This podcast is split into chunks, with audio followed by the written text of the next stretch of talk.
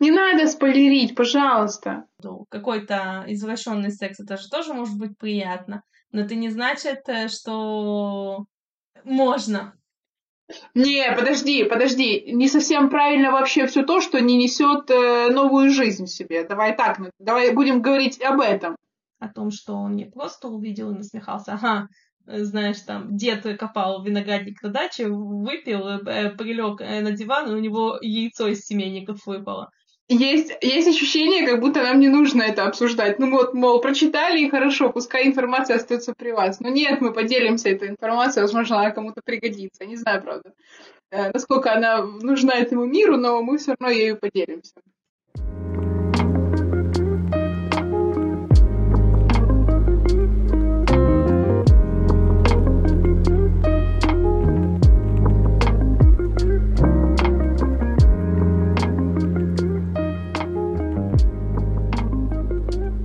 Дорогие слушатели! Мы рады приветствовать вас во втором выпуске подкаста «Эра милосердия». Сегодня мы продолжим наше увлекательное путешествие по страницам книги «Бытия» и расскажем э, о Ное, Вавилоне и многом другом. О радуге обязательно. Э, с вами Елена Чечет и Инна Мезенцева. Мы в первый раз э, читаем Библию, вообще ничего не понимаем в этом. Э, полные дилетанты, но получаем большое удовольствие от общения друг с другом. И вот мы прочитали шестую главу, девятый стих, и мы дочитали до э, одиннадцатой главы, тридцать второго стиха. Что там произошло и вообще, я умираю, я хочу знать. Скажи мне, пожалуйста, как, как ты отреагировала на то, что ты прочитала, а особенно на толкование истории, которую вот это, это, кстати, эти главы, они очень насыщенные просто событиями. Тут масса всего происходит, много информации, и даже есть инженерные данные. Тут просто вообще все. В этих главах э, просто, просто, просто разрыв какой-то. Просто очень много всего. Как тебе понравилось это? Расскажи мне. Я когда готовилась, когда читала, совершила очень большую ошибку, потому что мне показалось, что я за один день смогу осилить все прям. Вот и первоисточник, и, и толкование, и посмотреть там тех комментаторов, которых я хотела бы посмотреть. И, в общем, это была ошибка, потому что я этим занималась где-то, наверное, часов 7 к ряду. Э, я очень устала, у меня вот такая квадратная голова была после всего этого, потому что, то есть, э, я к комментариям, э, толкованию Лопухина я добавил и и видео, которое я просматривала э, с профессором Андреем Десницким, он добавила еще и э, видеотолкование протеерея, одного протеерея э, Олега Стеняева. И, в общем, сказать, что у меня очень сильно много информации в голове, это не сказать ничего. По, по большому счету, по сути, я одно и то же просматривала и читала четыре раза. Э, местами прям очень схожи между собой какие-то, да, ну, точки зрения, какие-то толкования, местами вообще не схожи. Но тем интереснее. Тем интереснее, почему? Потому что, во всяком случае, мне это дало какую-то надежду на то, что то, что я думаю, и те мысли, которые возникают у меня при, при прочтении, при попытке как-то это все проанализировать и осознать, ну, может, не настолько я тупая, да, как мне показалось прошлый раз, когда я только-только начинала читать, потому что тогда у меня прям вообще э, мировосприятие перевернулось, и только, только лишь основываясь на том, что мне казалось, что я вообще не понимаю, что происходит, как это вообще можно понять, правильно или неправильно. Теперь мне кажется, что... Вернее, нет, здесь нет правильного или неправильного, здесь можно понять так или немножко иначе. Потому что тонкости, безусловно, присутствуют. И все равно меня в этом плане шокирует э, это творение, потому что как можно в, из э, трех-четырех строчек, э, где всего лишь там 70-80 слов всего, э, получить такой какой-то, задать себе такой вопрос, э, ответы на которые люди ищут столетиями, пишут э, огромные труды, монографии и не могут найти его с уверенностью и говорить, что нет, это именно вот так, а не никак иначе. В общем, э, супер противоречивое произведение, если так можно выразить, если так можно сказать, вызывающее в людях очень смешанные чувства, но очень хорошо от того, что мотивирующее и заряжающее на мышление. Очень классно. Эм, Начнем прям по главам, чтобы нам было удобно в шестой главе, э, девятом стихе мы, в принципе, знакомимся с Ноем. И мы не знаем о нем много, нет много информации, но мы знаем, что он праведный э, человек, и он нравится Богу. Это то, что мы узнаем э, в шестой главе. И что у него э, есть семейство, три сына. И... Сим, Хам и Афет. И мы узнаем, что на земле происходит что-то, что Богу не угодно. И Бог сообщает Ною о том, что он истребит всякую плоть на земле за грехи, э, которые происходят на земле. Но так как Ной э, праведник, то он может спастись, построив ковчег. Я совершенно недавно узнала, что в 2016 году э, ребята в Америке взяли очень точные вот эти вот данные ковчега и построили его копию, сделали из этого парк, какие-то креационисты, чего-то там, короче, религиозная подложка, естественно, в этом есть, не просто так парк аттракционов. А, вот, э, и посмотрела фотографии, впечатляет размер э, всего вот этого строительства меня лично, но красиво. Э, и интересно, что люди до сих пор, как ты говоришь, не только мнения разные есть, но люди еще что-то делают, чтобы повторить, как бы, у Лопухина у него сказано, что не только в 2016, а в 1609 году один э, человек из Нидерландов по имени э, Петер Янсен построил э, модель. То есть это же очень тяжело назвать кораблем, это же такой скорее как сундук то есть по своей форме, да, напоминающий просто такую вот квадратную какую-то штуку, типа просто с, э, по типу око, окно слэш дверь, да, через которую можно было смотреть там или вылезти и залезть, ну, как я поняла по описаниям. То есть это тяжело назвать кораблем, но вот в 17 веке э, вот один товарищ, значит, построил это и, в принципе, сказал, что, ну, в целом, типа, возможно использовать. Э, по поводу размеров, размеры действительно впечатляющие, но, опять же, локоть, да, то, чем измеряется, то, как сказано в описании о том, ну, как это все замерялось, это же относительное понятие, то есть у локти разные, у нас, допустим, с тобой тоже разные длины будут локти, соответственно, это будет разная, э, это разная мера, да, это не, не, не абсолютная мера все это относительно. Но э, плюс-минус, э, опять же, у того же Лопухина сказано, что длина составляла 156 метров, ширина 26, а высота 16. Огромное, просто огромное такое как сказать, сооружение, да, э, если так можно сказать. Э, и вроде как подводили какие-то подсчеты, уже не скажу ни фамилии, ни даты, э, буду немножко голословной, что некий адмирал, опять же, боюсь ошибиться, после вот этой всей кучи информации в моей голове, э, сказал, что в принципе это, это все можно было бы устроить, опять же, с учетом того, что не было такого разнообразия видов э, животных, птиц, э, всей этой фауны, то есть как, какую-то часть можно было действительно взять с собой на ковчег, это действительно было возможно. Вчера после вот этого всего про прочтенного и просмотренного вспомнила о том, что когда-то в далеком 2014 году когда мы были молоды и красивы, э, вышел фильм «Ной» э, с э, Расселом Кроу. И я помню, что я смотрела его в кинотеатре и решила ну, пересмотреть. Думаю, вот как раз у меня сейчас очень так свежи все эти знания в моей голове. Думаю, почему бы мне это не все не, не, не просмотреть как-то, не, не, еще, знаешь, не сильнее, не э, утрамбовать это в своей голове какой ужас! Я даже не смогла это досмотреть, потому что такого бреда, который, который написан, ну, был снят там, я не видела, ну, не то чтобы никогда, но очень-очень сильно давно. Э, я вот вчера, когда я смотрела, я поняла э, суть, я и раньше его как бы понимала, суть фразы «книга лучше», потому что то, что вчера я смотрела, это было просто отвратительно. Э, в общем, мало того, что ну, как бы это все, нет, все снимается как бы приблизительно понятно как, но э, почему-то э, никто не говорит о том, что, э, как сказано в Писании, что строился ковчег сто лет, сто лет, и на момент построения э, все трое сыновей Ноя, как мы уже сказали, Сим, Хам и Эфет, они были уже женаты. Э, у них еще не было детей. Это, кстати, тоже очень интересный вопрос по поводу Хама и его отцовства это чуть позже. Э, в общем, у них не было детей, но они уже были э, взрослыми мужчинами.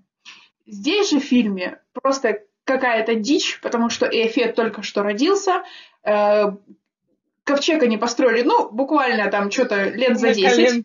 Э, ну, типа, типа условно, да, и что-то типа такого. И э, еще самое, ну, как бы самое классное, то, что там было, это то, что там были стражи. Стражи когда-то, ну, по, по вот той, вот это, какая-то мифология, сум, ну, какое-то сумасшествие просто. Значит, стражи когда-то были ангелами, и они, значит, пошли за Адамом, потому что хотели его защитить. Ну, стражи защитить. И, в общем, потом они превратились в каких-то каменных чудищ. В общем, каменные чудища помогают Ною строить ковчег. В общем, я выключила фильм где-то на середине, потому что, понятно, если я досмотрю это, то вполне возможно, что я это и буду рассказывать в качестве того, что... А ты вообще читала эти толкования про великанов, истуканов и исполинов? Э, которые присутствуют в этой истории. Слушай, я читала, я читала, но там не было никакого вот этого мифического и волшебного отголоска. Там вообще не про это речь. То есть, а с одной стороны, комментарий говорит о том, что, да, исполины, безусловно, это сильные люди, э, это люди, которые очень долго живут, что, безусловно, подтверждается фактами, да, о том, что э, жили, э, вот эти патриархи допотопные, они жили до 900 лет. Ну, то есть в этом смысле это тоже исполин. Ну, согласись, огромная, а, такая, такая огромная жизнь, да? Эльфы длинная. такие вот. А, ну, это очень некорректно будет, э, ну, учитывая как бы наш, э, вот эту патину вот этой фэнтези. На языке Толкина. Ну да, да, я говорю, учитывая вот эту нашу патину нашего, знаешь, э, такого налета вот этого все фантазийности в нашем сейчас, в нашей культуре, в нашем восприятии, да, наверное, можно так сказать. Вот. А второй момент по поводу исполинов, это все-таки то, что вот это божественное, духовное в них, то есть в этом смысле исполин, как я понимаю. Но возвращаясь к Ною. То есть в чем э, с фильмом и Библией совпадение? Э, одно из немногих, так это в том, что Ной был избран на эту роль действительно потому, что он был человеком чистым, праведным, непорочным. И именно поэтому он решил, э, поэтому именно ему было э, решено поручить вот это вот очень немаловажное дело по своей значимости. Лапухин как бы говорит о том, что чисто христианский мотив в этой ситуации, как бы, да, в, этом, в этой главе, он прослеживается в том, что э, построение деревянного ковчега, где э, первобытный мир в лице вот этих своих представителей, он как бы, э, он избежал гибели э, от водной стихии. И в данном случае усматривается такая символичность, если можно так сказать, э, такое предуказание на древо крестное и э, воду крещения. Интересно, да? Путем которых вот это новозаветное человечество находит свое спасение. То есть толкователи и отцы церкви христианской, они уже в этом усматривают вот эту отсылку на то, что будет происходить потом. Еще очень интересная отсылка, вот уже у Стеняева, у протеерея, услышала, что, э, как ты, ну, как ты э, прочитала, что ковчег, он был покрыт снаружи и изнутри смолой. Да. Э, вот э, как, как объясняет протеерей, что э, изнутри смолой покрывали для того, что... Э, то есть это э, изнутри видели Ной и его, э, его семья. Э, то есть если проводить эту параллель, что, э, как отцы церкви усматривают метафору ковчега на церковь, что ковчег является церковью. И э, если говорить о семье Ноя как о э, сторонниках, о пастве, да, ну, церковной, то это как бы напоминание о том, что э, в любом случае, даже если ты являешься приверженцем какой-либо религии, какой-либо церкви, э, то ты должен помнить о том, что это не избавляет тебя автоматически от твоих грехов и от того, что ты можешь какие-то новые грехи еще и проецировать да, в процессе своего какого-то существования. То есть смола — это как символ того, что ты должен помнить о том, что э, в общем, ты должен себя очень, очень четко, очень э, жестко контролировать, я бы даже так сказала. Вот. Почему именно смола, я не И понимаю. получается, что... Почему что? Почему именно смола, я не понимаю, что отделяет что-то от чего-то, или как это... В чем э, смола, смола напоминает, как он сказал, смола напоминает людям о гиене, о, э, об адской гиене. То есть вот такая, вот, такой, вот такая метафора. Глубже не могу тебе объяснить, потому что он об этом вот так сказал, то есть, типа, ну, как бы вот, как, как у факте свершившемся. Не знаю, насколько это э, подтверждено, насколько это может иметь вообще какой-то скрытый смысл. Но мне показалась очень интересная метафора, очень интересное такое сравнение, очень, очень яркое, да, скажем так. Вот. Э, что я для себя понимаю, когда читаю эту главу? Что в данном случае Господь, э, призывая к себе Ноя, давая ему это задание, это не личное, потоп это не личная месть Господа людям. То есть не, не в том, что э, он хочет уничтожить вообще людей как вид, а это такое своего рода очищение земли от скверны, да. Э, то есть если мы вспомним, когда в прошлый раз мы с тобой обсуждали, когда Господь изгнал э, Адама и Еву э, из Эдема, он проклял, да, наказал Еву, сказав о том, что, ну, в общем, ты помнишь, что все, что это было. Когда он обращался к змею, он сказал, что э, змей будет отныне все время вот в этом сражении с э, семенем жены. То есть семя жены в данном случае это человечество, это люди. И таким образом э, Господь, э, вот это вот в лице Ноя, это отсылка к семени жены. То есть Ной это представитель человечества, который должен помочь в данном случае Богу, да, спасти прекратить существование первобытного общества и им же открыть существование нового, нового человечества, да, то есть общество это очень локально, человечество это больше сюда подходит. А, и еще очень интересный момент, который я подчеркнула, опять же, у протеерея Стеняева, он сказал о том, что э, он описывал, как он описывал, эм, как, как заходили э, как заходили Ной и его семья но с тобою я поставлю завет мой, и войдешь ковчег ты и сыновья твои, и жена твоя, и жены сынов твоих с тобою. То есть, смотри, я на это даже не обратила внимания, когда читала. Что он говорит? Войдешь ты и сыновья твои, и жена твоя, и жены сынов твоих отдельно. То есть, э, мужчины как бы отдельно, жены отдельно. О чем это говорит? Это говорит о том, что в момент э, разрушения старого мира э, они должны были воздерживаться от каких-либо интимных контактов. И Потому, ну, потому что происходит очищение мира, и потому что, ну, как бы, не, не до этого, да, строго говоря. А получается, что, что хам не воздерживался, и вышел он уже, будучи отцом Ханаана.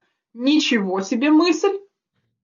Да, то есть Просто, он... Э, ну, я, я на это я на это даже внимания не обратила. И только когда я уже вот, ну, увидела это в толковании, я ну, нашла подтверждение да, в первоисточнике и поняла, что да, потому что я, я до этого не могла понять, я даже гуглила, когда родился Ханан, потому что я не понимала, откуда Ханан взялся вообще.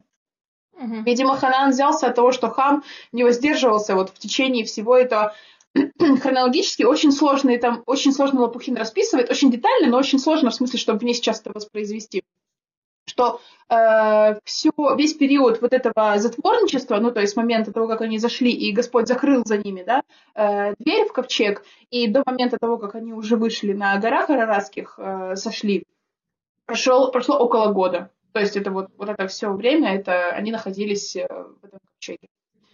Вот, это те мысли, которые меня, на которые меня навела глава шестая. Э, я слушаю тебя. Ну, если говорить по главу шестую, как ты выражаешься, вопросов больше, чем ответов.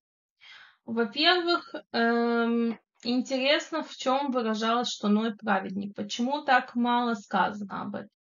Э, это во-первых. Во-вторых, э, почему? Что, какое было грехопадение человечества, мы сейчас уже говорим, да? А, за которое Господь решил наказать все человечество тем, что Он решил всех уничтожить, все живое. Причем, обрати внимание, не только человечество, а вообще э, любую плоть. Это значит, что всех, кто дышит воздухом, то есть и животных, и людей. Э, толкования, которые я посмотрела, рассказывают жуткие вещи эм, что да, э, и толкования говорят о том, что э, разврат. Э, и в первую очередь мы приходим к тому, что говорят о том, что половой разряд между людьми, и не только между людьми, и что скотоложество, и что люди смешивали животных, э, диких животных с домашними животными, и сами тоже спаривались с животными, и, в общем, за это Господь решил наказать человечество. Это было грехо, грехопадение, то есть разврат. Э, и спасти Господь хотел не все семейство Ноя, а только Ноя. Вопрос, те, кто поднялись с ним на ковчег, были ли они праведными. То есть он э, наградил этим Ноя, то есть он сказал, что Ной праведник. Он не сказал, что вся его семья праведная. Он сказал за то, что Ной праведник, он может подняться со своими сыновьями, их женами и так далее. Вот это тоже интересно. А, знаешь, я думаю, что э, все-таки здесь, наверное, какой-то какая-то недомолвка именно в части того, кого он выбрал, потому что когда они сошли уже с ковчега, э, четко сказано, что Бог благословил э, Ноя и его сын, сынов. То есть я думаю, что они тоже были достойными. Хотя, да, опять же, поступки Хама, они свидетельствуют об обратном. И опять же, наличествование у него сына уже на момент выхода из ковчега, это как бы тоже не совсем, ну, такой, такое понятное, да, э, вот это вот все объяснение происходящему. Но э, я думаю, что, возможно, это была, знаешь, дана как определенная награда э, и определенная, ну, что ли, как сказать, мотивация для, для Ноя, да, то есть он должен послужить Богу, Бог за это спасет его детей и дарует им э, то есть, ведь они же, по сути, ну, не по сути, они являются родоначальниками всех, всех людей на, на земле. То есть это, ну, как по мне, это, это благословение, это награда за то, что Ной э, сделал, провел этот огромный титанический труд. В течение ста лет он строил корабль, он не подавался на Э, на все эти, эм, как сказать, искушения, которые окружали его. Э, по поводу животных, э, вот два разных толкования. У Десницкого, ну, у Десницкого у него, видишь, у него такой более эм, культурологический уклон, он объясняет с точки зрения вот этих как бы всех моментов. Вот Стеняев, он говорит, что э, за скотоложество, за грехи людей с животными, э, которые были, которые якобы были, да, там, за, зафиксированы даже, скажем так, э, то есть животные были наказаны. Мясницкий говорит, что, ну, это экологическая катастрофа. И проводит параллель с сегодняшним днем, что и сегодня животные страдают по вине человека от того, что человек э, каких-то местах безудержен, безумен в своих каких-то амбициях, в своих действиях, не понимает последствия своих действий, продолжает вести вот такой образ жизни, как ведет сейчас, что ведет к экологической катастрофе. Стеняев более категоричен в этой ситуации, он говорит о том, что они были такими же полноправными участниками грехов, как и все, и как и люди. И еще такой момент интересный, да, когда говорится о потопе, который длился 40 дней и 40 ночей, э, он говорит, э, потому что за грехи, которые совершались днем, и за грехи, которые совершались ночью. Тоже очень такая интересная, красивая, красивая даже бы сказала метафора. Эм, Еще такой момент, что мне показалось интересным. Э, я когда раньше слышала про э, всемирный потоп, я э, никогда почему-то не думала, что речь шла о воде, которая еще и внутри коры земной. Я думала, что шел дождь, и все, и на этом как бы было все. Теперь, когда я прочла, я понимаю, что э, вода была шла и из земли, то есть которая шла внутри, была, находилась внутри земной коры, и с неба. То есть это, по сути, были какие-то гейзеры, цунами, ну вот что-то в этом роде. Да? И по поводу момента еще, э, который касается э, того, насколько вообще, ну как оценивают, да, сейчас, насколько бы, насколько реалистично, насколько вообще могло случиться так, чтобы этот э, потоп действительно покрыл, как правильно, как там написано, вершины гор что маловероятно, да, что это могло бы случиться с самыми высокими горными вершинами, которые мы знаем. Но, опять же, это же не учебник по истории, это же, мы же понимаем, о чем идет речь, даже если это происходило с точки зрения э, Ближнего Востока и с точки зрения той э, местности, которую знали эти люди, да, а для которых вписалось это все. Вполне возможно, что это был какой-то э, локальный э, локальная катастрофа, которая привела к тому, что действительно какие-то вершины были затоплены. То есть вполне возможно, что это совершенно не метафорическое, что всемирный потоп это не метафорическое какое-то явление, а абсолютно реальное, которое имело место. И, собственно говоря, существовало действительно. Ну, я это воспринимала всегда как абсолютно реальный катаклизм. Ну вот и эти допотопные люди подняли, поднялись на корабль и э, оказались в ситуации, что вокруг них катастрофа, а они в ковчеге и не знают, когда это все э, кончится и где они окажутся и что будет.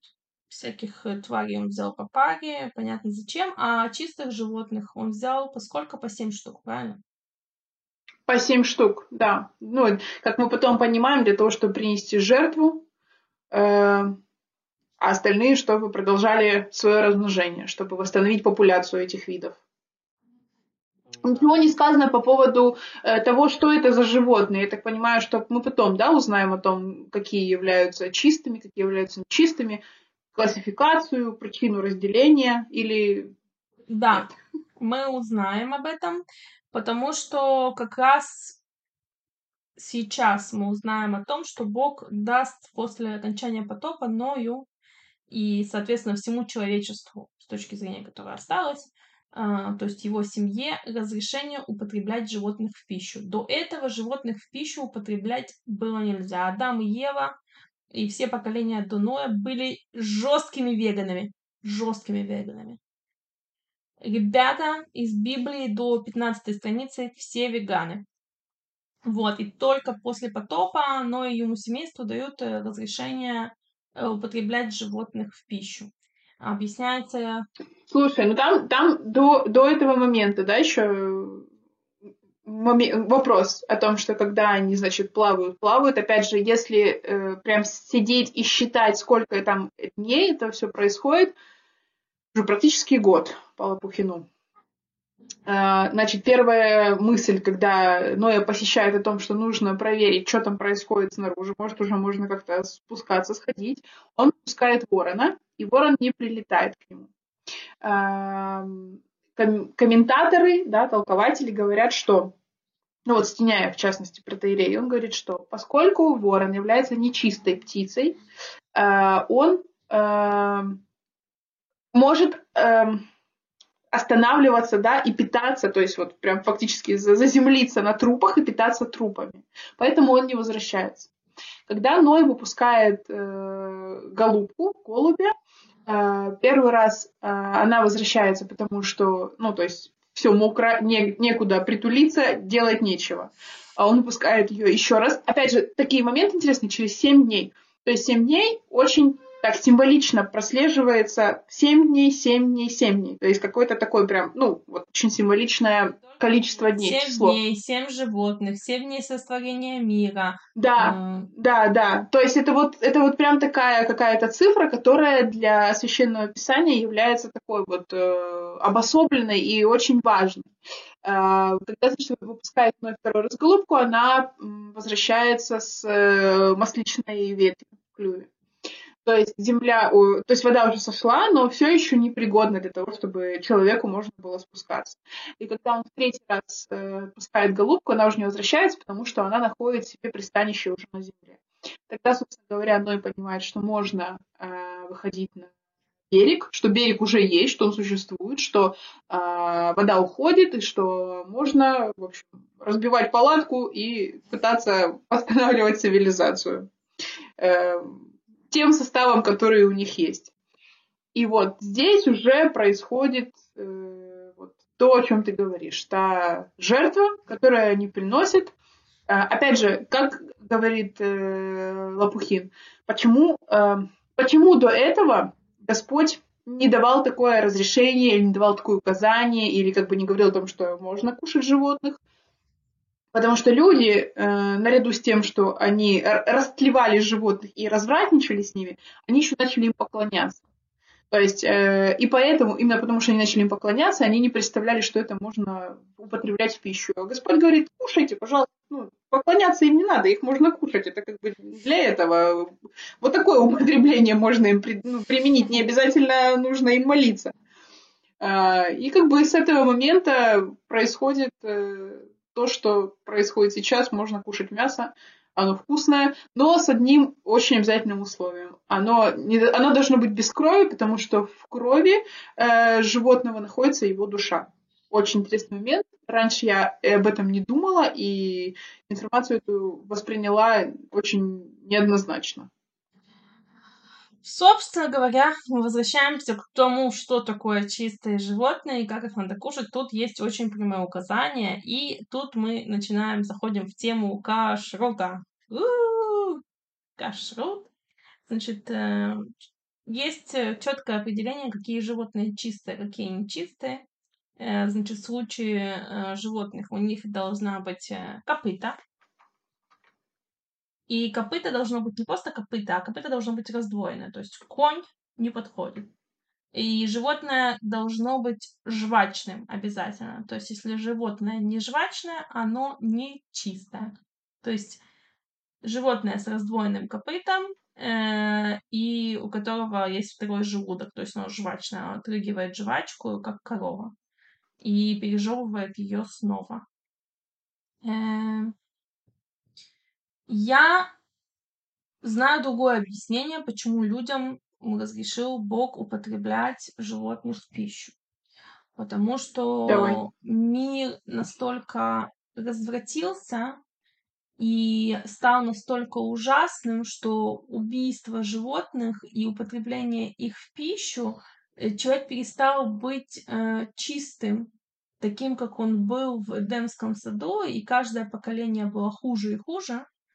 А, и с тем, как, грубо говоря, человечество, человечество скатывалось э, по вот этой вот шаткой лестнице э, и становилось все более и более неблагополучным, оно э, пришло к вот такому вот к тому, что оно может употреблять плоть в пищу. И что когда будет, придет Мессия, и мир будет исправлен станет лучше, люди перестанут употреблять животных в пищу. Есть еще отдельно, до туда мы дойдем, э, что когда это произойдет, например, по Рамбаму, э, то и жертвоприношения тоже не будут нужны. Их и сейчас не делают, но сейчас их не делают не потому, что они нужны, а потому по другой причине. А, вот, но... Слушай, ну вот этот момент, кстати, я тоже для себя, ну, что для меня это было, ну, очень... Потому что у меня всегда жертвоприношение, это ассоциировалось с, с языческими богами. То есть я всегда для себя это только с ними ассоциировала. И когда это начинают комментировать, знаешь, даже вот на Ютубе, то есть я смотрю, и протеерей это комментирует, он абсолютно спокойно это комментирует, я, ну, не совсем поняла, думаю, а, ну, а это как? Я так понимаю, что потом дальше я для себя отвечу на эти вопросы, почему это все ушло, почему это все закончилось. Я не хочу, ну, как бы себе э, бежать впереди паровоза. На самом деле, причина не, не, не слишком радостная, почему закончилось жертвоприношение. Жертвоприношения за, закончились при разрушении Иерусалимского храма, когда его осквернили. Потому mm-hmm. что нету храма и негде приносить жертву Богу. Это а основная причина, почему сегодня животных не приносят в жертву. Ну, такая причина. Мне не очень она нравится. То есть я думала, что как-то э, какая-то должна была быть более гуманная, что ли, а она как-то совсем Нет, не мы не... согласно, согласно книжке, мы все еще э, в моменте, что мы скатываемся, поэтому причина абсолютно не я гуманная. Поняла. Ну, в общем, да, хорошо, ладно, я, я поняла. Я поняла для себя это.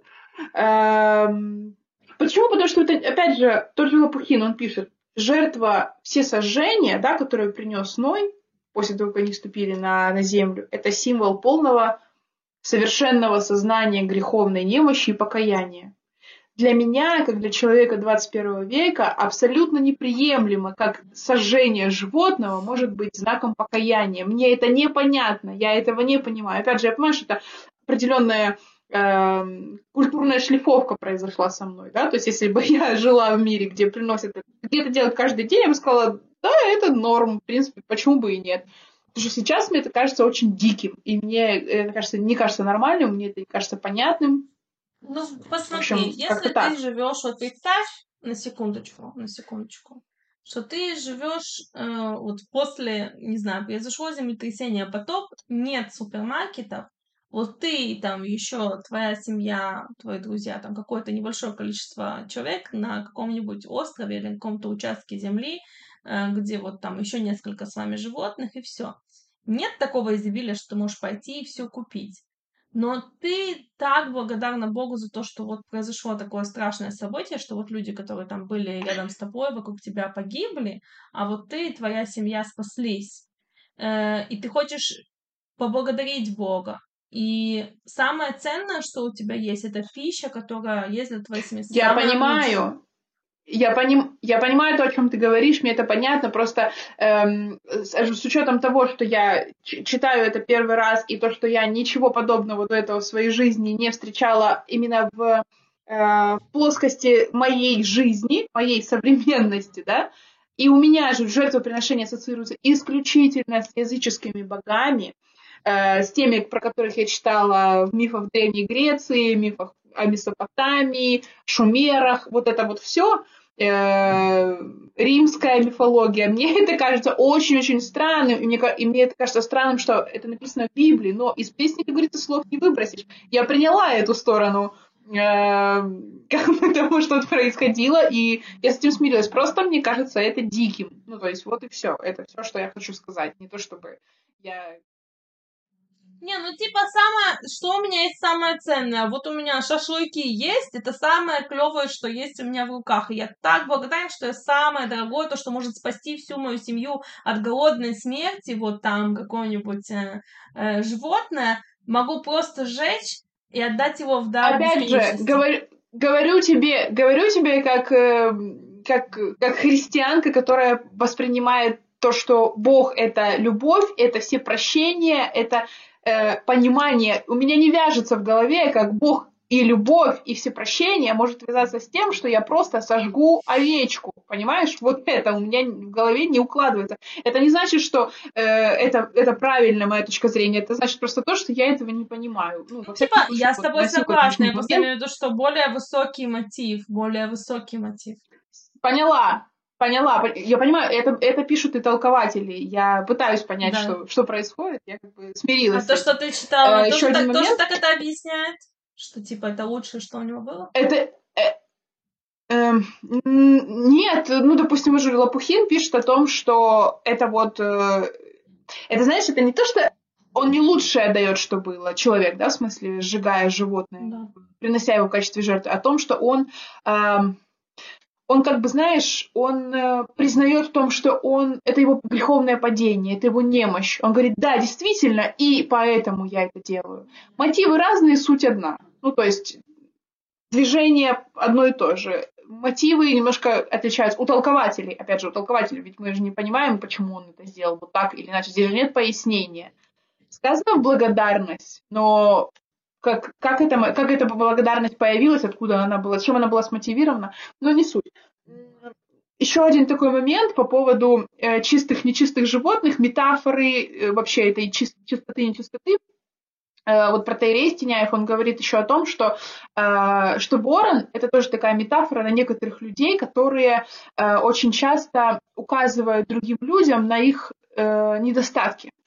Э, например, такие люди, которые говорят, что, ну, в общем, судят, да, других за то, что э, а ты недостаточно часто молишься, или ты недостаточно часто посещаешь храм, или ты э, не соблюдаешь пост, или, ну, в общем, в таком, да, ключе вот такие какие-то замечания, э, что говорит о том, что на самом деле этот человек сам э, гораздо хуже, чем те люди, которым он делает замечания. Он сравнивает их с вот этим вороном, с таким раскольником, который э, сам не являясь, сам являясь нечистым, э, покинул ковчег, по причине того, что не захотел находиться более с нечистыми животными. То есть остальные чистые находились и их все устраивало, этого же не устроило, и он решил это покинуть. И вот он как бы призывает к тому, что э, не стоит в себе культивировать вот эти моменты, и то, что даже если ты знаешь о том, что так, поступи, так поступать не должно, э, это неправильно, это нехорошо, это не богоугодно, э, нельзя указывать э, на это другим людям с целью выглядеть на их фоне лучше, чем ты сам. Очень интересная мысль. Никогда в жизни я бы не, не пришла бы к этому. Никогда. Это какая-то вообще ну, фантастическая метафора. Мне непонятное вот слово... Ну, вернее, не то, что непонятное. Никогда бы она у меня в голове просто так не возникла. Вот, благодаря комментариям э, открыла для себя этот момент.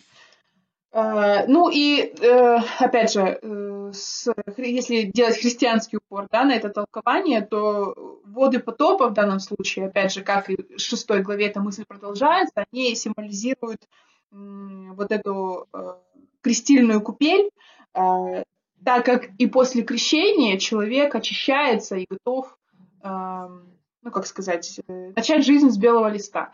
И если эм, у меня сразу возник вопрос, хорошо, ну, крестят человека один раз в жизни, э, ну, некоторых может быть больше, ну, допустим, как я Некоторых, например, тебя. Такое... Например, тебя. Например, меня, да, например, меня. Ну, то есть это не совсем, наверное, правильно, да, ну, в смысле, не совсем корректно говорить э, крещение, но, в общем, процедура была, процедура состоялась.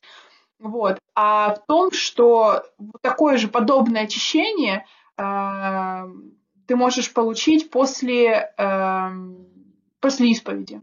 То есть ты тоже, ты тоже начинаешь жить с чистого листа, потому что, как, э, как говорят да, при подготовке к исповеди, ты, ты прощаешь себе сам все грехи и сам от них, ну не то чтобы отказываешься, да, ты, э, ты, не больше, ты больше про них не вспоминаешь. То есть вот ты их отпускаешь сам прежде, прежде всего ты сам для себя их отпускаешь. То есть вот такой тоже момент для, э, по поводу начала жизни с, с чистого листа. Э, опять же, это чисто христианский, христианский уклон, христианская точка зрения на э, потоп и на его значение для вот этого нового человечества, прародителем которого был Ной.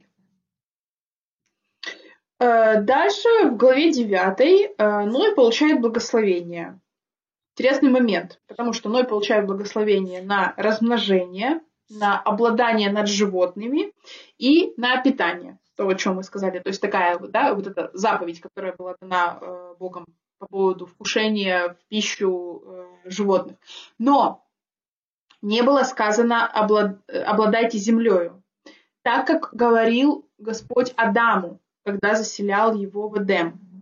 Э, на это обращает внимание Лапухин, Э, он объясняет это тем, что э, после грехопадения Адама, я так понимаю, что определенную связь имеет все-таки грехопадение Каина, то есть когда он убил брата и осквернил землю кровью своего брата, оросил да, ее, то человек эм, через прохождение через все эти грехи, он утратил эту богоподобную силу, то есть обладание землей не, этого не сказано. То есть, если обращаться к первоисточнику, обладать землей там не разрешено, не дано.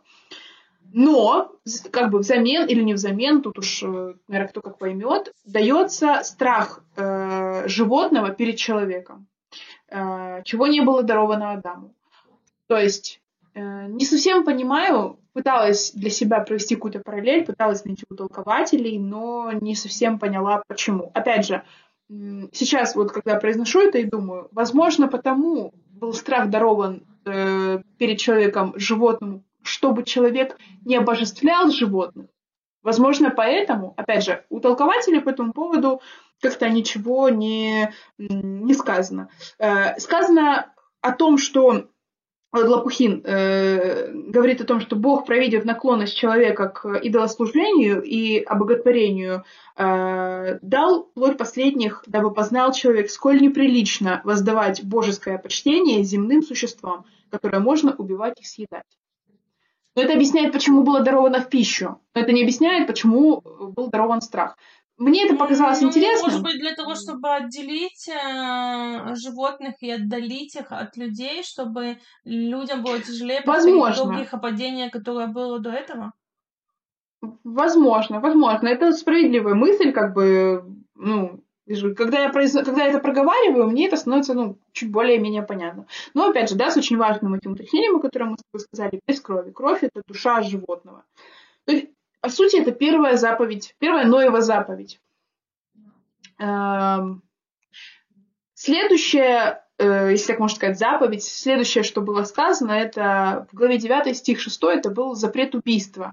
То есть, э, и он в данном случае уже сдерживается нарушение, нарушение этой заповеди сдерживается страхом соответствующей расправы. Здесь ко мне пришла мысль о том, что, то есть уже не так, как было с Каином. Когда Каин, э, когда Господь разговаривал с Каином, он сказал ему, что тебя никто не тронет, я э, ну, тебя, значит, каким-то знаком, да, особым помечу, никто тебя не убьет из-за этого. Сейчас же это э, вот это выражение всей ветхозаветной морали, то есть по принципу Талиона. Око за око, зуб за зуб, что мне кажется э, жестоким, что мне кажется очень местами несправедливым. Почему? Потому что я э, не могу ответить себе на тот простой вопрос, который я задала себе еще давным-давно, обучаясь в университете, если э, мы можем решать э, вопрос, у кого забирать эту жизнь или у кого не забирать ее, то есть убивать за убийство, разве не становимся ли мы убийцами? А если мы становимся убийцами, то как можно прервать этот порочный круг, в который мы сами заходим, а выйти из него не можем? Мне этот вопрос не дает покоя, то есть я не могу ответить для себя на него себе на него. А, и мысль только такая, что только лишь потому нас это не делает убийцами, что мы называем это правосудием. Очень слабое утешение, очень такое, знаешь, шаткое объяснение, но как есть. А, принцип этот э, Талиона, он знаком э, практически каждому, кто э, ну, как сказать, каждому, кто, может быть, кто, кто изучал историю государства и права древних стран, потому что впервые вообще этот принцип он был озвучен еще в кодексе Хамурапи, а кодекс, кодекс Хамурапи был написан в 1750-х годах до нашей эры. То есть древнейший источник права, и вот уже там было все э, очень четко сказано по поводу око за око и зуб за зуб. Эм, я, я понимаю, что древнейший зрения... источник э, права по нашей версии это эта книга. Ну да, ну да, это в смысле э, иные, иные источники, иные источники права, в которых это было зафиксировано, да. Э, опять же, почему э, бытие, да, говорит нам о том, что наказание за убийство будет убийство? Потому что, покушаясь на жизнь человека, ты покушаешься на творение Господа, ибо человек создан по образу Божию. И получается, что внутреннее, глубочайшее э, основание того, почему убийство особенно преступно, да, по своей сути. То есть э, создавая создание по образу Божия, э, ставит человека, ставит нас в некоторое духовное родство с, с Богом, да, с Господом и делает нашу личность священной в определенном смысле, неприкосновенной. И получается, в данном случае Лопухин говорит о том, что э, этой же заповедью осуждается и самоубийство, потому что даже сам человек не может лишить себя жизни по этой же причине, потому что он покушается на э, творение Господа. Очень меня эта мысль поразила, очень глубокая мысль, потому что то есть я, я понимала это буквально. Человек не может убить другого человека. Но о том, что человек не может покушаться и на собственную жизнь, эта мысль мне в голову не приходила. Вот Лопухин для меня ее как бы Но это открыл. то, что говорит, что твоя жизнь в принципе, тебе не принадлежит. Как твое тело не принадлежит. тебе не принадлежит. Как, да. э, как да. еда, которую ты ешь, тебе не принадлежит. То есть все, все, что происходит вокруг тебя, в тебе, и ты сам, не принадлежит тебе. Это основа. То есть единственный, единственный распори... распорядитель жизни — это Бог, который сам эту жизнь и даровал. Получается так.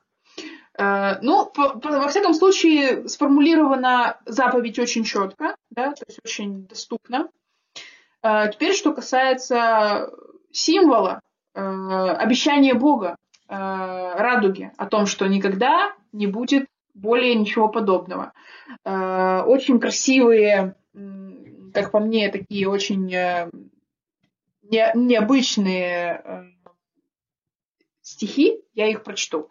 «И сказал Господь Бог, вот знамение завета, который я поставляю между мною и между вами, и между всякой душею живой, которая с вами э, в роды навсегда. Я полагаю радугу мою в облаке, чтобы она была знамением вечного завета между мною и между землей.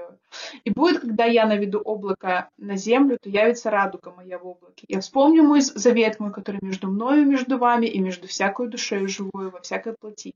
И не будет более вода потопом на истребление всякой плоти. И будет радуга моя в облаке, и я увижу ее, и вспомню завет вечный между Богом и между землей, и между всякой душой живой во всякой плоти которая на земле.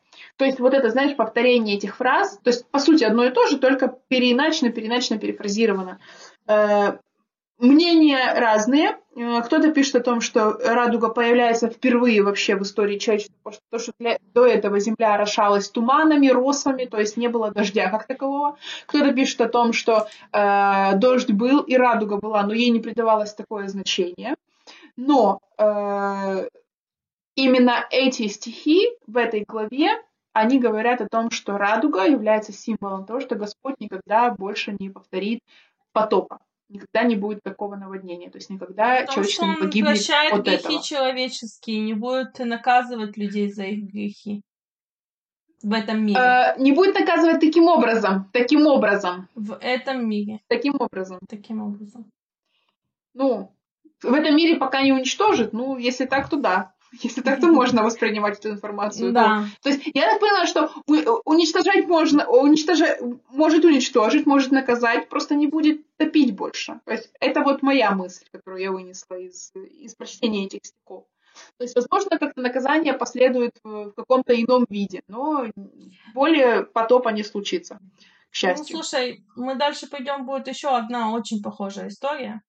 Она еще впереди когда мы будем говорить про Содом и Амору, Uh-huh. И там Бог наказал э, людей огнем, и там тоже был праведник, и он тоже спасся почти со всей своей семьей.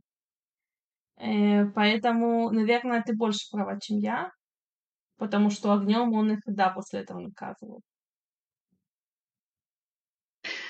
Ну, посмотрим, подожди, ты, ты портишь мне все удовольствие чтения. У меня к тебе вопрос. Ты вот прочитала, заветы так. Ною — это заветы всему человечеству, это заветы не евреям, это закон, э, который э, должен... Так нет, так нет еще евреев. Мы сейчас, мы сейчас тут все, все братья. Тут все евреев нет. Все верно, все верно. За, заветы, которые Бог дает Ною, они для исполнения всего человечества, правильно? Э, вот Правильно. твоя, скажи, э, книжка, Библия начинается с того, что Бог, в которого ты веришь, дает э, заветы. И один из заветов о том, что нельзя употреблять в пищу кровь. Ты мне, как христианка, можешь объяснить, почему ты как христианка в частности, или вообще, если ты можешь более глобальный ответ дать, если ты его знаешь, употребляешь в э, пищу кровь? Я не знаю, я не знаю, не могу тебе ответить на этот вопрос. Ну как я могу сейчас рассуждать на, на тему, которая вообще мне не понятна? Ну ты задумалась над этим вопросом, когда читала, или тебя это вообще не... Ну безусловно. Нет, безусловно, я задумалась. Э, потому, почему? Потому что, опять же, вот про Тайрей он говорил о том, что ну, ты знаешь, с учетом того, что он так сказал, возможно, и нельзя, просто это люди делают, и все, как бы. Возможно, и христианам тоже нельзя этого делать. Это, это, это та мысль, которой я надеялась пойти, когда задавала этот вопрос.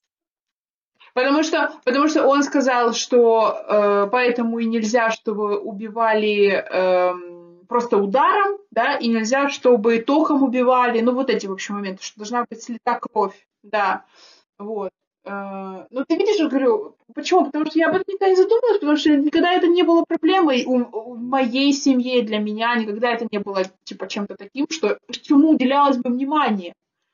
Вот и все, как бы. Поэтому я не, не могу однозначно. Это, это моя догадка. Такой вопрос. Допустим, ты сейчас проверяешь, и вот там читаешь апостолов, комментарии, но читаешь, что вот Бог, ну, непосредственно как здесь Бог сказал, вот, четко, ну, понятно, даже для таких, э, скажи, э, не особо разбирающихся в праве людей, как я, но вот я вижу вот то четкое указание. Э, вот. Э, если вот ты сейчас почитаешь и увидишь, что вот Бог вообще никаких э, после этого не говорил э, Никаких апдейтов не было, ничего нового он не выражал никакой мысли по этому поводу в следующих книгах. Это повлияет как-то на, на, на тебя? Думаю, да, но проблема в другом. Проблема в том, что люди, которые продают мне мясо, скорее всего, обманут меня, даже если я спрошу, понимаешь, никаким образом было убито то или иное животное. Поэтому... Сейчас осторожно. Слава, слава богу, рядом с тобой э, живут много мусульман. Э, и халяльное мясо тоже обескровлено. И так что если... Да, но они не продают свинину, я люблю свинину. Что мне с этим делать? Где мне найти Подожди, мы дойдем до того места, где Бог говорит, что свинину есть нельзя. Чистых животных, свинья не чистое животное. Эм, я не знаю, это сложный вопрос. Я совершенно не, не готова. Мы же, мы же здесь читали, что Бог, раз, что Бог разрешает употреблять в пищу только чистых животных. Но она такая вкусная. Зачем же она нужна, если ее нельзя кушать? Какой-то извращенный секс, это же тоже может быть приятно. Но это не значит, э, что можно. Не, подожди, подожди. Не совсем правильно вообще все то, что не несет э, новую жизнь в себе. Давай так, ну, давай будем говорить об этом. Э, запрет употреблять в пищу нечистых животных, в том числе и свиное мясо, был дан Богом израильскому народу в Ветхом Завете через пророка Моисея. Э, этот закон, как и многие другие, должен был оградить евреев от тесного общения с язычниками, которое приводило к развращению нравов, как следствие искажению веры. Запрет на вкушение свинины был отменен Богом через святых апостолов, так как он потерял свое значение актуальность. Ну, это о чем я говорила, там дальше будет э, То есть э, апостолы будет, такие, отмена. Бог сказал, это все нафиг, а кровь? А кровь? То есть, то есть Моисею, то есть Моисею он мог сказать, а апостолам он, он не мог сказать, да? Ну, типа, чё? На Апостольском соборе, Деяние 15, э, было определено, что чтобы новообращенные христиане из уверовавших язычников никаких обрядов и законов иудейских не соблюдали, но только чтобы они воздерживались от, осквернен... от оскверненного идолами, от блуда, удавленины и крови, и чтобы не делали другим того, чего не хотят себе. То есть я так понимаю, что по крови все, все как есть, ну то есть кровь нельзя, а этот удавлен, удавленину нельзя. То есть это того, кого задушили. А получается... Животное нельзя задушить, ты понимаешь? Да, да, да, да, да, да, да, поняла. Вот. А получается, по, по свинкам вопрос отпал. Ну, меня устраивает. Так, э, кровяная колбаса, как ты после этого с кровяной колбасой? Ну, фу, я не ем такое, я такое не ем. Ты не ешь кровянку? Это, ты, это ужасно. Это ужасно, не знаю, как это можно есть, отвратительно просто вообще. А в, мо- в моем доме это готовили готовят, даже я думаю, наверное. Просто они не делают, они стараются не делать это к моему приезду, потому что я к этому очень, очень негативно отношусь, но я думаю, что они продолжают этим заниматься. Будет, будет серьезный разговор на эту тему. Э, допустим, мои родители, как и многие другие люди, да, это вот этот такой гибридный продукт э, взглядов очень сложных, противоречивых и непонятных, допустим, местами. То есть у них очень легко уживаются э, моменты религиозности, веры и какого-то, знаешь, совершенно такого практического смысла, который с первыми двумя не, не вяжется от слова совсем. Ну, им это не мешает совершенно. Ну, ну, то есть все вместе, компот из э, суеверия, все вместе. религии. Да, да, да, это, да. Это такое, знаешь, такое местами э, такое мракобесие, такое сумасшедшее. То есть оно и, оно и мне знакомо, то есть это, это и меня может коснуться в определенных каких-то местах. То есть мне кажется, что ну, здесь немножко можно. То есть вот здесь, если чуть-чуть, чуть-чуть там подсдать назад, по, ничего по, Но по дереву постучу на всякий случай. Да-да-да, типа вот такого. Ну, это самый такой безобидный пример из всего не хочу другие примеры даже приводить, потому что это, они, они могут быть ужасными. Вот. Но это, опять же, это не от того, что... Я понимаю, что, как, опять же, как, как, как юрист могу сказать, что незнание не освобождает. То есть ну, в чем твоя проблема? Сядь, почитай, и будешь знать все, что тебе можно, и все, что тебе нельзя. Вот. Но как-то не всегда это, наверное, даже хочется делать. Не самое легкое чтиво.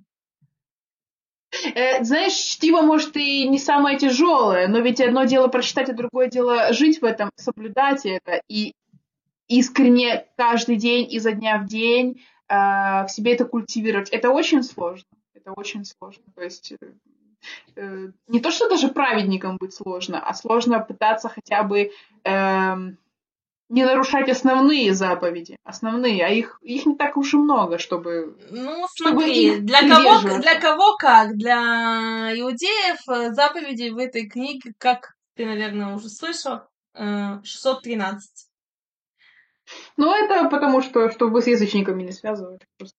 Чтобы мы не, не спутывались э, с такими, как ты. Чтобы вот, не для тебя, с язычниками, для тебя у вас работают только заповеди Ноя. Я все время почему-то путаюсь, да. их 7 или 10. Я все время... Но я заповеди 7, правильно?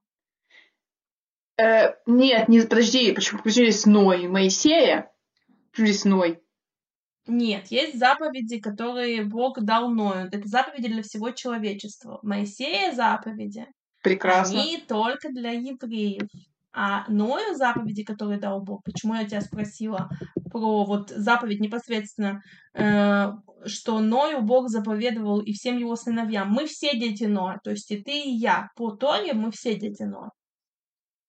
То есть э, это заповедь, которая дана всему человечеству. И таких заповедей, э, mm-hmm. если я не ошибаюсь, семь и которые должно соблюдать все человечество. И тебе по Торе, чтобы быть праведницей, первое, что ты должна знать эти заповеди, ты должна их соблюдать не потому, что я там не люблю кровяную колбасу или мне не нравится там, э, там ее есть, э, то есть не по этим причинам, а из-за своей богобоязненности. Если ты знаешь эти заповеди и соблюдаешь их из-за своей богобоязненности, тебе достаточно соблюдать семь заповедей, чтобы по э, этой книге быть праведницей.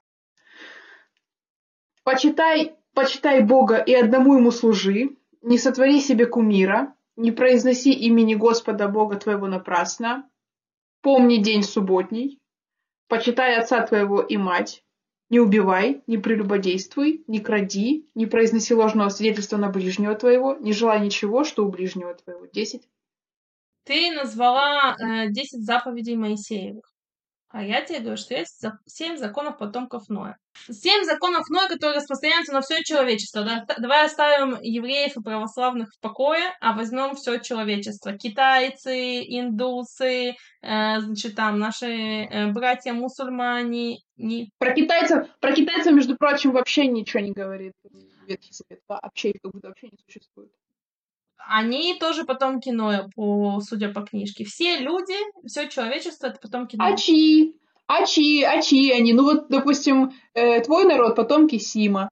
Э, я потомок Иофета. А китайцы они чьи? Да, разобраться. Вы можете сразу всех троих. Э, значит, семь, за, э, семь законов потомков Ноя. Первый. Запрет идолопоклонства, единобожие, запрет служения ложным богам. Второй – это запрет богохульства. Нужно почитать Бога. Третий – это запрет предумышленного убийства, уважение к человеческой жизни. Э, Четвертый – запрет на грабеж и похищение человека. И это учит нас уважению к имуществу ближнего. Пятый запрет прелюбодеяние, запрет на, что включает в себя э, инцест, супружескую измену и э, раскрытие ноготы. То есть голым ходить нельзя, это тоже прелюбодеяние. Шестой запрет употребления в пищу плоти, отрезанной от живого. То есть нельзя э, корову э, есть по частям, пока она живая. Э, нельзя отрезать от коровы uh-huh. стейк, и чтобы она ходила, и ей было больно. Это, это запрещено делать. Эм, и седьмое – это обязанность создать справедливую судебную систему и понятные законы, а также обеспечить равенство всех перед этим законом. Это семь э, законов э, потомков Ноя, которые должны распространяться на все человечество. Если ты знаешь и соблюдаешь эти законы, э, потому что ты благобоязненный человек, то с точки зрения э, книги бытия ты э, считаешься праведником. Э, интересно повторяется тема, вот э, то, о чем ты рассказывала про ворона. Э, я угу. слышала интересную такую мысль про радугу. Каждый еврей, когда видит в небе радугу, это символ того, что Бог э, прощает его грехи. И он должен в момент, когда видит, видит радугу, эм, сказать благословение на эту радугу. То есть, ну, есть вообще благословение у евреев на разные небесные явления, как то на новолуние, Э, благословляют новый месяц, э, когда есть молния и гром, есть благословение, и э, есть благословение на радугу. И мне вот э, интересно стало такое замечание, что нельзя указывать другому человеку на радугу. Э, почему? Потому что это напоминание о греховности твоей, о том, что Бог э, э, милостлив и прощает человечеству и тебе в его лице эти грехи. У тебя есть возможность э, благословить эту радугу и сказать спасибо Богу, что Он прощает э, человечеству грехи и не делает катастрофу, э, новый потоп. Э, и нельзя показывать другому человеку радугу, потому что это твои грехи. Ну, то есть, когда ты увидел что нельзя указывать другому человеку uh-huh. на то, что он грешен. То есть ты можешь подумать о том, что ты грешен, но нельзя указать другому человеку на то, что он грешен. Ну, да, и определенная связь есть. Но там прям, видишь, там прям протеерей, он прям так, он жестко так говорит, что сравнивает, что ворон – это такой раскольник, что он, не зах... он, будучи сам нечистым, не захотел находиться долгое время с остальными э, животными, птицами в одном типа замкнутом пространстве, его это оскорбляло, хотя он сам не явля... хотя он сам являлся нечистым. Так и с людьми, что э, ты в первую очередь посмотри на себя, прежде чем кому-то указывать на какие-то недостатки. Потому что ты указываешь на те недостатки, которыми, скорее всего, полон ты. Ну, такая мысль очень интересная. Ну, давай к потомкам. Как пишет Лопухин, потомки Сима, напомним, их было трое, э, Сим, Хам и Афет. Э, пишет он, что потомки Сима населили Армению, Месопотамию, Сирию, Аравию, потомки Хама Африку, а потомки Афета, я так понимаю, расселились во всех остальных частях. То есть это северная часть Азии, Индии, Европы и даже Америку, боюсь, про, про которую никто даже, даже не слышал и, и не чувствовал даже ее появления в момент написания э, Ветхого Завета. Но Америку тоже сюда как бы привносят. Вот, и, э, собственно говоря, описывается то сказание, да, ради которого все мы здесь собрались, э, ради, э, как это сказать, выходки хама. Давай, рассказывай, я знаю, что ты хочешь рассказать.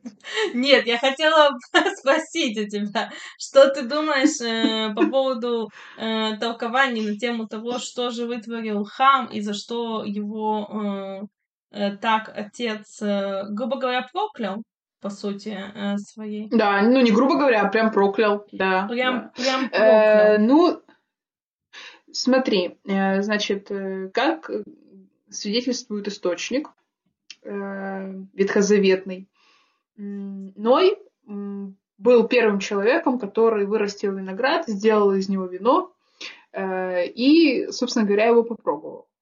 Опьянел, э, разделся и заснул у себя в шатрах, у себя дома. Э, протеерей Стеняев, очень понравилось мне, какую фразу он сказал, мне, мне это вызвало прям искренний такой смех. Он сказал, что люди, это, говорит, очень вам такое тонкое напоминание о том, что если вы пьете, оставайтесь дома, и не надо никуда ходить. Мне это стало от этого очень сильно, очень сильно смешно. Я поняла, что прям, вот прям, то есть э, здесь как бы такой небольшой урок о том, что если ты выпил, то нужно оставаться дома. Он еще посоветовал телефон мобильный отключать, что тоже не лишено определенного смысла. Вот. Так вот, значит, он э, опьянел, э, разделся и остался, значит, в своих шатрах. Э, здесь э, как бы толкования различаются, потому что, с одной стороны, э, считается, что его увидел хам, увидел его ногим, вышел к своим братьям и стал, в общем, это все рассказывать и как бы, ну, насмехаться над отцом. Сим и Афет взяли плащ, плащи, да, и спиной зашли так, чтобы не видеть отца, и накрыли его, чтобы не видеть его наготу.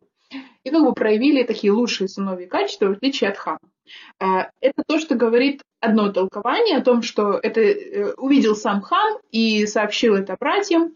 Второе толкование говорит о том, что увидел это Ханаан, внук Ноя, сын Хама, э, сказал об этом отцу, а отец уже рассказал об этом братьям. Ну, и, собственно говоря, э, они пришли и накрыли отца.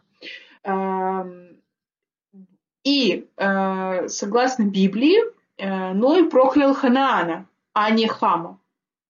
Опять же, два момента, почему это случилось. Первый момент. Он проклял Ханаана, потому что Ханаан якобы был зачинщиком всего происходящего. То есть он увидел непосредственно, он сообщил, он сказал, э, из-за, из него все завертелось. А второе объяснение, э, вот Лопухин, в частности, его тоже придерживается, э, оно связано с тем, что когда Ной и сыновья выходили из ковчега, Господь благословил их всех а те, кем был благословлен, кто был благословлен Богом, не может быть проклят никем, в том числе и как бы человеком, да, соответственно, поэтому Ной не смог проклясть э, Хама, смог проклясть только Ханаана и его потомков. Вот такие два толкования, mm. какому верить, какому, какого придерживаться, не знаю. Я расскажу еще одно толкование. Так как Давай. Э, Бог проклял семя э, Хама. Поэтому тоже многие говорят о том, что это был Ханаан, потому что Ханаан mm-hmm. от семени Хама. Э, тут говорится о том, что мы только что читали заповеди, и работает принцип Талиона, что наказание в этот момент книги становится равное преступлению, которое совершил человек. А значит, э, Хам Э, по этой логике совершил преступление против семени Ноя.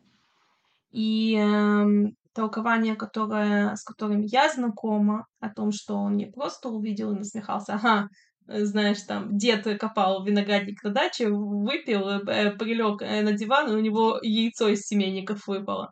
Нет. Э, говорится о том, э, что Э, он оскопил отца, он оскопил его, то есть э, кастрировал Ноя, и за это он так жестоко был проклят. И сказал, что он и его семя проклято, и он будет рабом своим братьям, потому что это наказание, которое пропорционально его деяниям. Слушай, ну я, честно говоря, вообще не понимаю, как можно из, эти, из этой фразы э, увидел хам, от, э, хам, отец Ханана, наготу отца своего, и, выйдя, рассказал двум братьям своим, из этого увидеть что-то про оскопление, если честно, мне это вообще непонятно. Я тебе объяснила, почему. То есть не непосредственно из фразы, а когда ты смотришь на весь текст в целом. О том, что мы только что я что говорю, читали, что наказание э, с этого момента становится пропорциональным. Ну, э, возможно, деянием. но, честно говоря, как-то как притянуто за уши, если честно. Ну, как-то, ну, такое, ну, блин. Ну, это, это интересное толкование, согласись. Интересное, но оно какое-то, оно какое-то очень жесткое, вообще прям жесткое. Я с тобой согласна, поэтому оно интересное. То есть то есть, э, если бы он, он его скопил, то есть, а младшие братья вместо того, чтобы оказать ему первую медицинскую помощь, они просто накрыли его плащом, очень странное решение для этой ситуации, тебе не кажется? Но смысл в том, что они оказали, оказали ему уважение. Э, самое интересное, что здесь снова история повторяется. Вообще есть много параллелей между э, Ноем и историей Ноя и между историей э, Содома и Гамора. Не надо спойлерить, пожалуйста. Хорошо, не буду. Не надо. Так, э, ну, в общем, вот, вот такая вот история. А, значит, э, Ханан, раб рабов будет он у братьев своих. Э, благословен Господь Бог Симов. Ханаан же будет рабом ему. Да распространит Бог Иофета, и да вселится он в шатрах Симовых. Ханаан же будет рабом ему. Э, что можешь сказать по поводу 27 стиха, где говорится, что распространит Бог Иофета, и вселится он в шатрах Симовых? Ну, что Сим э, был главным, и все как ему, как э, старшему сыну, вообще по законам э, всем, которым будем дальше здесь считать, очень важное значение имеет первородство. Причем до такой степени, что даже близнецы, которые рождаются в тот же день, имеет значение, кто из них вышел первым.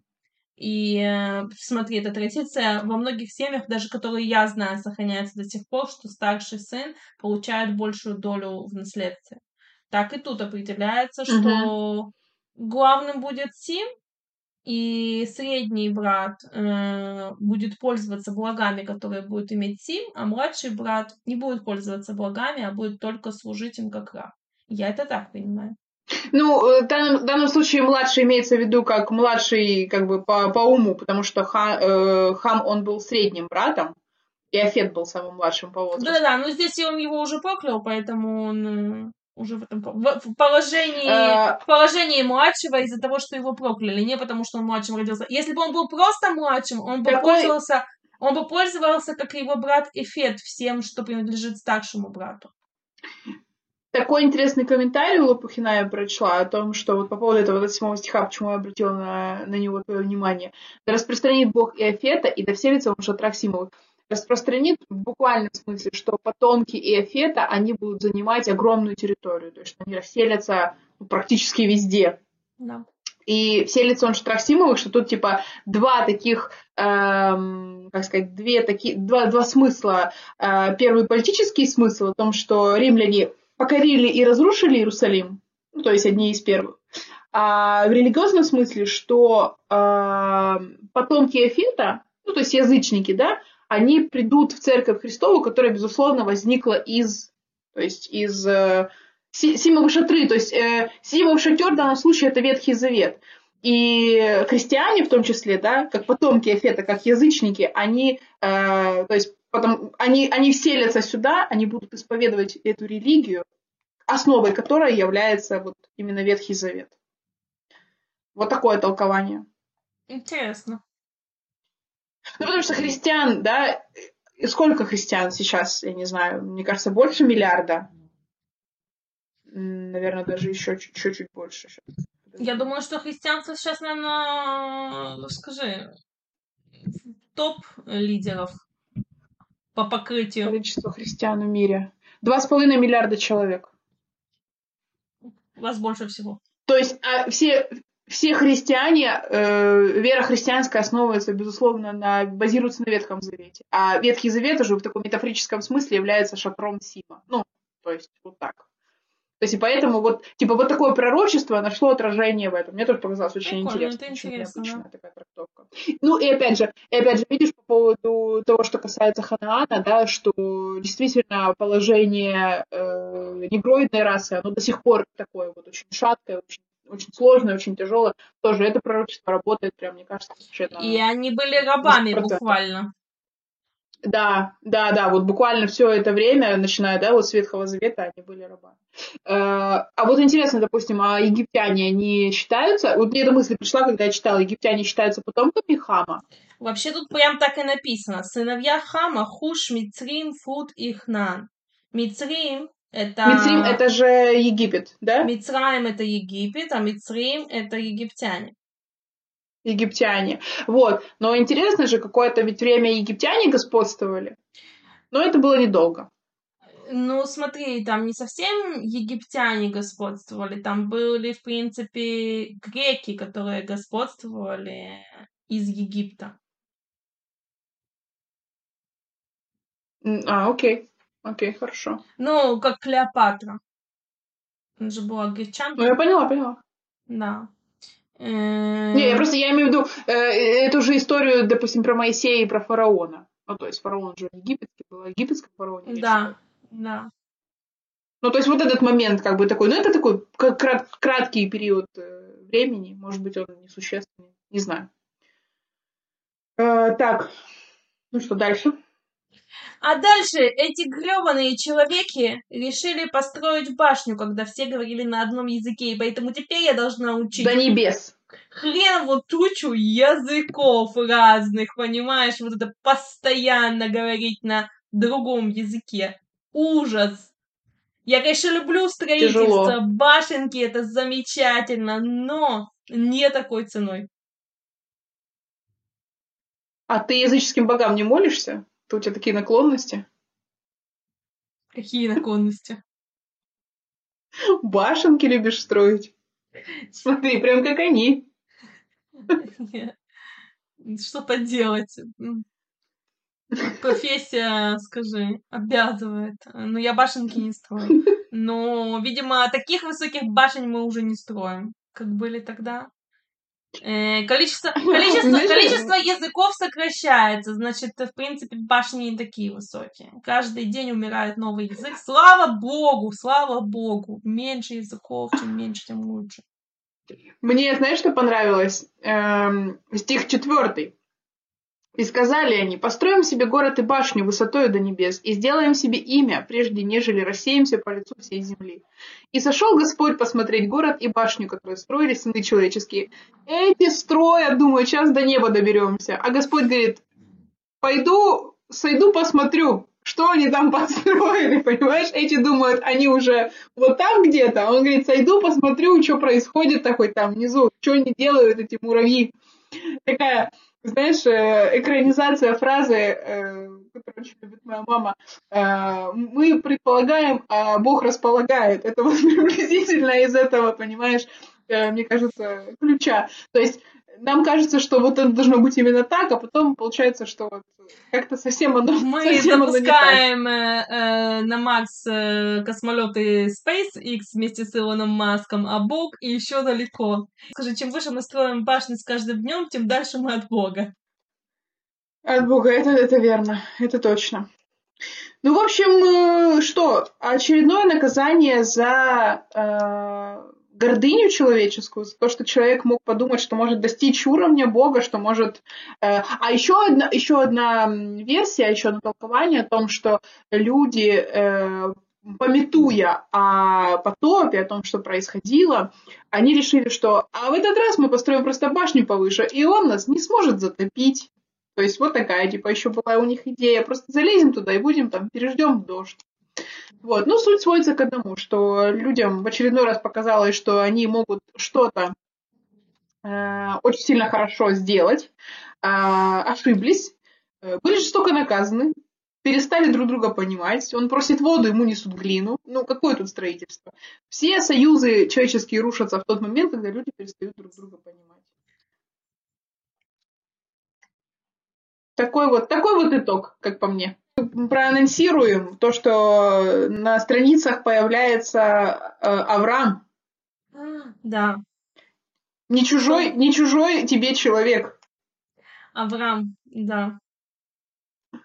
Нам всем он не чужой человек. Вот. Авраам. Тебе чуть-чуть больше. Как мы выяснили, как мы выяснили, я происхожу от Эфета.